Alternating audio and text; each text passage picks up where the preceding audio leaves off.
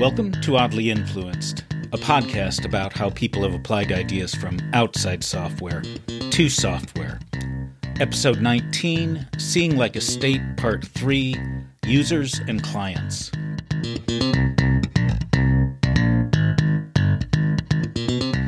In the previous two episodes, I've been summarizing Scott's descriptions of why schemes to improve the human condition that failed did exactly that failed.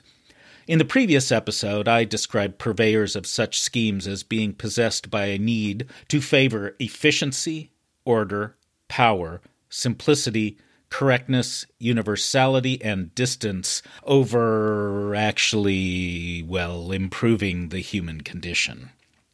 In this episode, I hope to give you some helpful hints about actually improving the lives of the users of the software you create or if you're the kind of change agent or coach I used to be, the lives of the uh, victims of your consulting.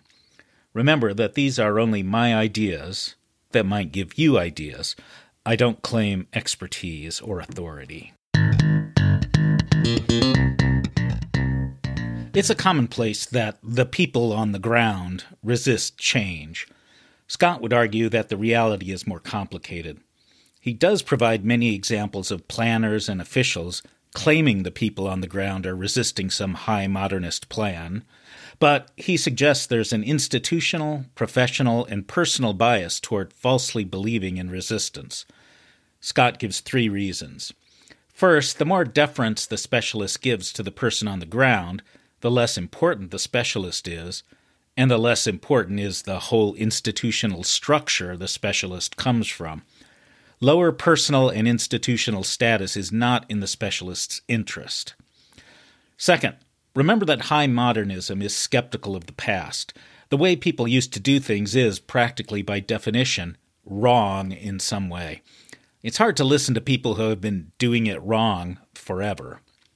Third, the practical knowledge the people on the ground use to successfully navigate their world isn't easy to formalize, especially in a computer program. This is not a message someone in charge of implementing a formal plan typically wants to hear. Scott points out that the people typically characterized as resisting change actually embrace all kinds of change. Quote, Traditional people will embrace techniques that solve vital problems. Sewing machines, matches, flashlights, kerosene, plastic bowls, and antibiotics are only a tiny sample of the products that solve vital problems or eliminated great drudgery and thus were readily accepted. This is true not just of adopting off the shelf solutions, but also of changing crucial patterns of work. Scott quotes the conservative philosopher Michael Oakeshott as saying, The big mistake of the rationalist, though it is not inherent in the method, is to assume that tradition, or what is better called practical knowledge, is rigid, fixed, and unchanging, in fact, it is preeminently fluid. An example Scott gives is potato growers in the Andes. Let's start with the background against which change happens. The growers don't only grow a single variety of potato, instead, they make use of many cultivars. That's a word, possibly short for cultivated variety, that emphasizes how the varieties have been genetically engineered by careful breeding. A single farmer might have 12 to 15 plots, each of which is understood in detail. They have to be because there's lots of variation in the plots, depending on their altitude, soil, slope, orientation to the sun and wind, and so on. Each plot gets its own combination of cultivars. One plot might be completely planted with a single cultivar. Others might contain as many as 10 cultivars, possibly each in its own row, possibly all mixed together. Why a mixture in a single plot? Why not just plant the best cultivar for that plot? Because it's hard to say what will happen in a growing season. The patterns of rainfall and temperature, for example, aren't the same from year to year. So the savvy farmer plants in order to get consistent results from a changing environment. Quote, each cultivar is a well placed bet in its niche. That focus on consistent results grabbed my attention Something like 30 years ago, I got interested in statistical quality control. One of the people I learned about was Genichi Taguchi. In his day, it was common to use statistically informed experimentation to reduce variance in a controlled environment. That is, the goal was for a particular factory to be changed so as to achieve ever narrower tolerances for, say, the thickness of the washers it produced. Taguchi was a pioneer at experiments that aimed to produce consistent results in differing environments. An example our professor used was an automobile engine that behaves consistently at different altitudes. Another example could be Andean potato farmers who aim to get a consistent crop despite the weather. They're not disinterested in improving their yield, but they're also interested in consistency. Consistency matters a lot if a bad harvest could ruin you. High modernist agricultural plans take the non Taguchi approach. They aim at reducing variation in the environment, typically by simplifying it, planting only one crop, consistent use of fertilizer, and so on. Because of that, the plan is not robust against changes in what can't be controlled, like the weather. The result is often increased variance. Most importantly to the people on the ground, the worst case gets worse. Against that background, here are the kinds of experiments the potato growers do. Quote, the variety of cultivars makes for local experimentation with new crosses and hybrids, each of which is tested and exchanged among farmers and the many land races of potatoes thus developed have unique characteristics that become well known. From the appearance of a new variety to its substantial use in the fields takes at least five or six years. Each season is the occasion for a new round of prudent bets, with last season's results in terms of yield, disease, price, and response to changed plot conditions having been carefully weighed these farms are market oriented experiment stations with good yields, great adaptability, and reliability. They're not doing statistics, probably because they don't have the technology, but also perhaps because they've read XKCD comic number 2400. Quote, always try to get data that's good enough that you don't need to do statistics on it. I want to highlight that the experimentation of people on the ground is slow. The high modernists don't usually have the patience to wait five to six years. Their on site experiments tended to last only one or two growing seasons, which isn't enough time to see enough of the natural, uncontrollable variation. This slow, persistent, continual experimentation ties into a key concept of Scott's metis, a Greek word that Scott describes as, quote, the kind of knowledge that can be acquired only by long practice at similar but rarely identical tasks.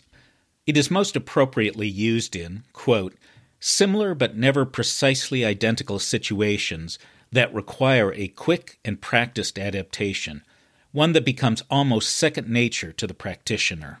Metis is a deeper idea than just rules of thumb. For example, Native Americans taught early colonizers to plant when the oak leaves were the size of a squirrel's ear. That rule is really, though, just a simplified representation of the usually orderly pattern of the arrival of spring. First, usually, the skunk cabbage appears, then the willows begin to leaf, then the red winged blackbird, a migratory species, returns, then there's the first hatch of the mayfly, and then the oak leaves reach the size of a squirrel's ear. Because the native farmer is attentive to all of that, she can know if this spring is funny, in which case it might be prudent to wait a little longer. That is, an important part of metis is detecting outliers. Writing of firefighters, rescue squads, paramedics, and the like, Scott says, quote, each incident is unique, and half the battle is knowing which rules of thumb to apply in which order, and when to throw the book away and improvise. Notice how intensely local the planting metis is. Not only is it specific to a particular ecosystem, the upper northeast of the USA, but it is also local within the ecosystem. If you looked at a farmer's almanac for planting advice, its advice would be to plant on a certain day. That day is supposed to apply to a broad area, which means, by the way, that it has to be conservative, since planting too early in this case is worse than planting too late. But the natives' metis would give different planting dates for a northern than a southern exposure, or for different elevations.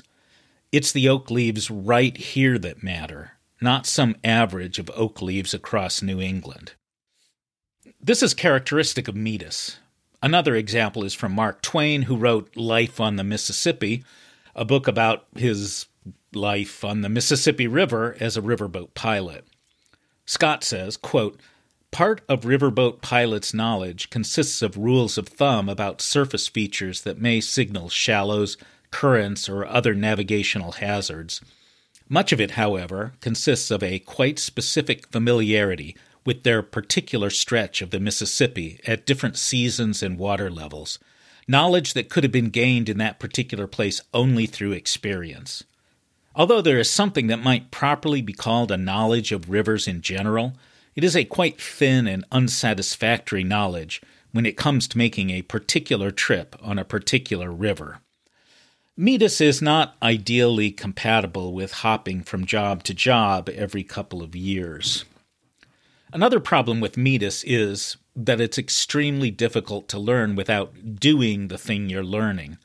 It would be nice to be able to learn to ride a bicycle by reading an instruction sheet, but that's just not going to happen. That's not to say that such learning is solitary. When you're learning to ride a bike, someone who already knows can watch you and give you advice.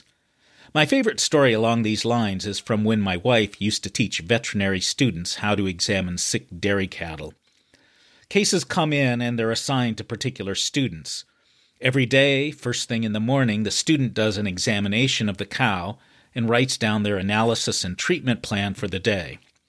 The first thing to write down is three bits of information Is the cow bright or dull, alert or depressed, and responsive or non responsive? To reliably make the bright or dull decision, the student must develop an appropriate metis. The way this is done is through rounds. The clinician, that is, the professor, my wife, Dawn, and the students go from case to case. The clinician looks at each patient's record and corrects the student where needed. For some reason, students usually err on the side of saying a cow is bright when it's actually dull. My wife would then say something like, That cow's actually dull. Look, it's not cleaning its nose. Cows clean their noses pretty much all the time, using their tongues. Despite your likely reaction, it's actually sort of charming. Anyway, all of the students now acquire the rule if the cow looks bright, but it's not cleaning its nose, it's dull. They move to the next animal. Maybe this patient student classified her as dull, but then Dawn says she's bright. The student might say, but it's not cleaning its nose. And Dawn will say, but her ears are perky. Another clause gets added to the rule. An algorithm is being built. Eventually, the students learn to make the correct judgment. That is, they give the same answer as Dawn would, but also that any other clinician would, even someone trained at a completely different vet school. Importantly, by this point, the students have lost the rules. Scott says Metis, quote, becomes almost second nature to the practitioner. Drop the almost for this case. The students have no conscious access to any algorithm. To them, as it is to Dawn, a cow simply looks bright or dull. They can't not see it. When asked why a cow is bright, they're forced to do the equivalent of explaining why a joke is funny. You can do it, but it's a conscious, after the fact invention. It doesn't capture anything like the gestalt, the experience that caused you to laugh. At best, an explanation can nudge the listener toward a bit more understanding. But half the time, I think such explanations are just a way to throw a sop to the rational part of the mind, to get it to shut up so we can all move along to getting new experiences instead of talking this one to death. Now, at this point, I need to say that sometimes high modernist replacements for metis are good, really good. Physicians used to taste urine to diagnose diabetes. In 1674, Thomas Willis described diabetic urine as, quote, wonderfully sweet as if it were imbued with honey or sugar. Fun! But a blood test is more precise. Although the test is more expensive, and it did take much more effort to develop a reliable test than to acquire the tasting skill. Scott says a characteristic of Metis is that it is, quote, as economic and accurate as it needs to be, no more and no less, for addressing the problem at hand. Still, we're better off today having tests than relying on taste. Nowadays, the Metis part of being a physician has, somewhat, moved up a level. Part of the skill of being a physician is knowing which test to order when. Similarly, almost no one in the rich world any longer is able to clean clothing in a stream with any skill, but washing machines are better anyway. And finally, improvements to Metis are made through something of a hill climbing algorithm. They come from the combination and recombination of existing elements. That means you can get ever better at plowing with oxen, but you don't invent the tractor. However, once the tractor is invented, it's Metis style experimentation that teaches farmers how best to use it. One final point about high modernist schemes before I move to applications. Scott says, quote, Formal order is always and to some considerable degree parasitic on informal processes, which the formal scheme does not recognize, without which it could not exist, and which it alone cannot create or maintain. He gives a number of examples. Example 1 Brasilia is less of a formalized city than when it was built.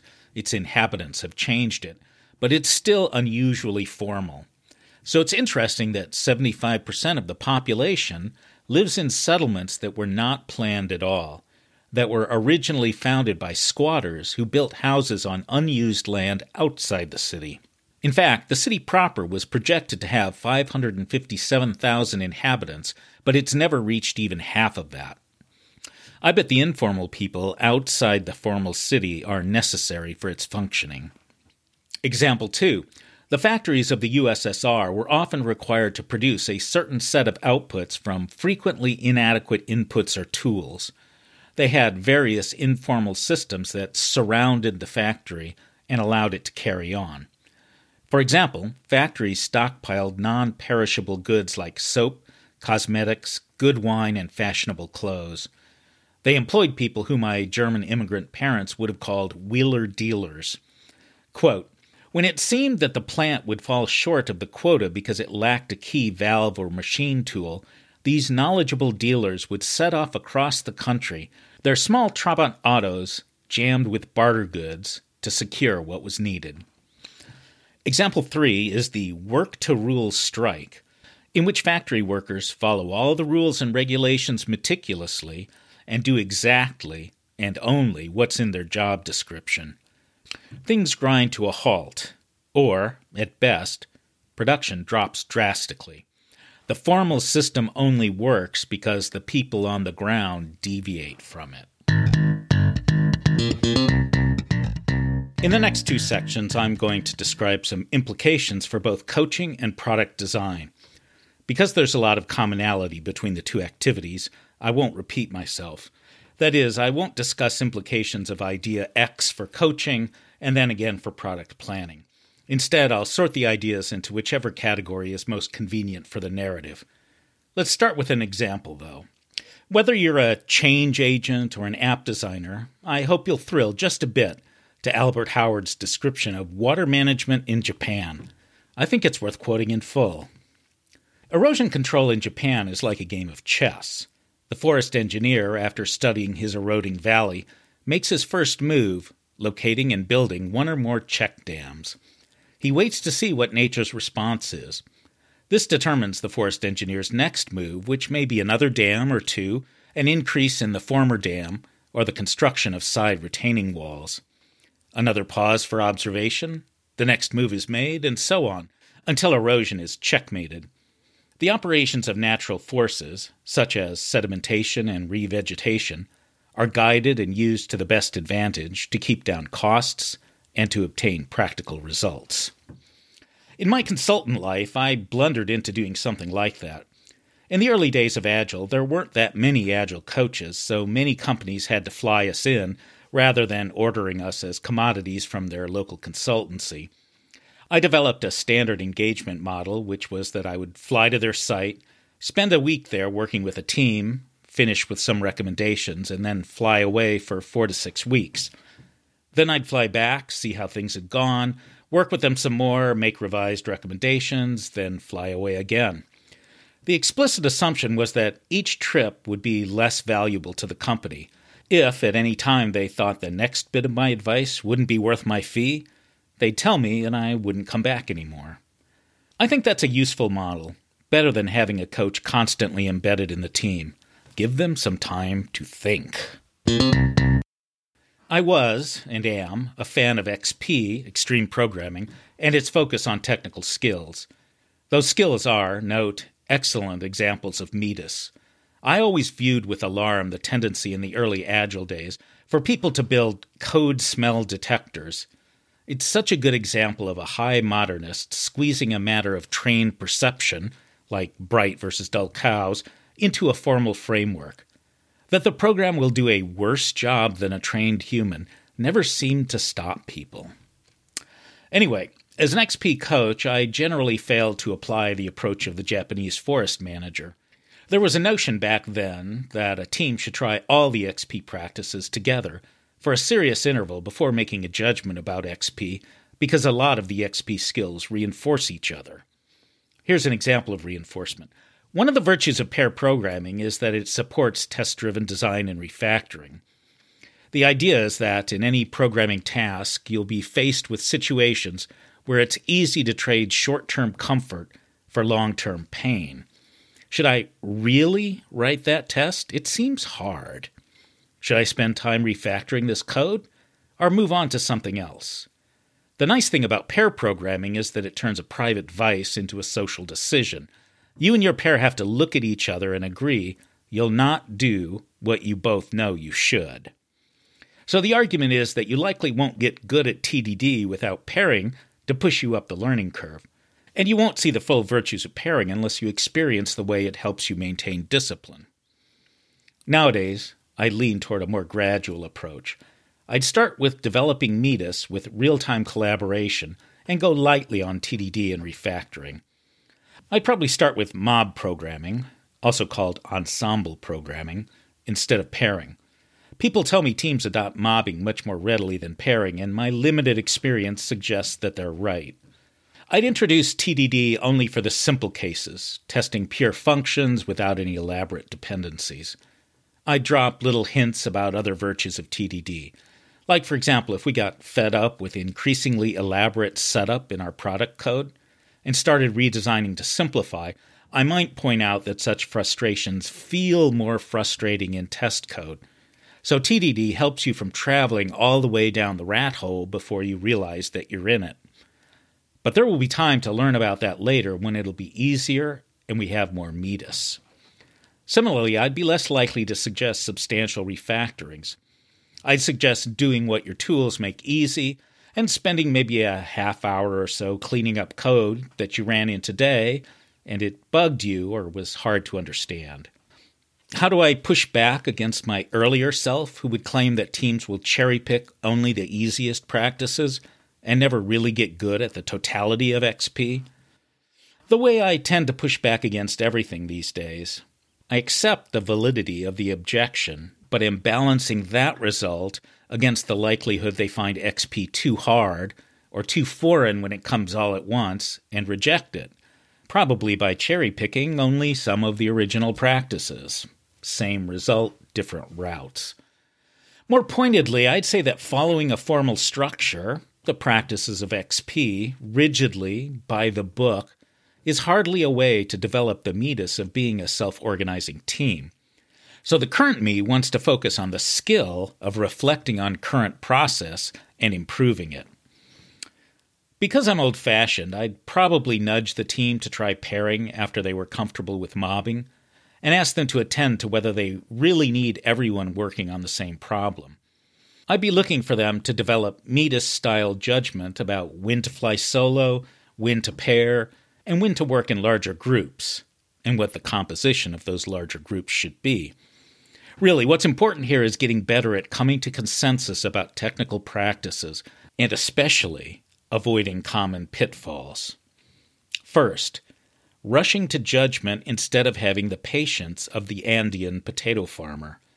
Second, deciding based on abstract reasoning rather than personal, or better, team experience. Third, confusing what you're comfortable doing with what's efficient or effective, which I see all the time, including especially in myself. Fourth, talking too shallowly about change. Remember from bonus episode 14 how the Eskimos and Amish discuss how new technologies would affect the whole of their lives? Well, it's a fact, I think, that TDD requires a certain openness to improvisation. It skews the balance toward being reactive over being proactive.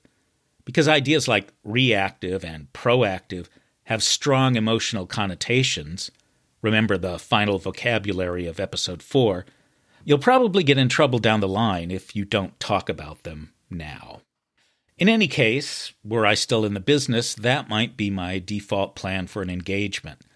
Very likely the team would ruin my beautiful plan, I mean, assert their own agency, justifiably, and take things in their own direction. And that would be fine. Something that frequently happened in my longer consulting gigs was that I increasingly consulted up. That is, I was usually engaged to do technical consulting with a team, teaching specific practices and showing them how someone stylistically agile approaches problems. Over time, though, I'd end up talking to, coaching really, managers or working on the interfaces between teams. From Scott's perspective, that was inevitable. I was working on introducing a formalish system within an informal one. The team's working was parasitic on the surrounding organization and all of its unwritten rules. It was foolish of me to think I could stay away from it. Were I doing it again, I'd make that part of everyone's expectations instead of a role I sort of sidled into. As applied to product design, Scott's approach is pretty much in keeping with what I think of as the modern style. He favors taking small steps and treating each intervention, think release, as an experiment.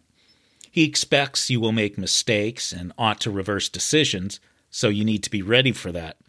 Scott would probably not be a fan of those various military commanders who supposedly burned the ships that had brought their army to the battle, so that their troops had no choice but to fight and win. Scott expects people will use what you provide in unexpected ways. He thinks they'll relatively quickly learn things about the product that you don't know and put it to uses you never anticipated. He'd expect that learning to be as much collective as individual. He'd probably have more emphasis on providing customizable software than is common today, or including a toolkit people can build on.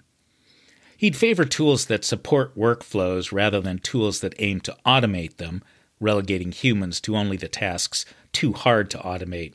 He would not make business software that forces humans to work to rule.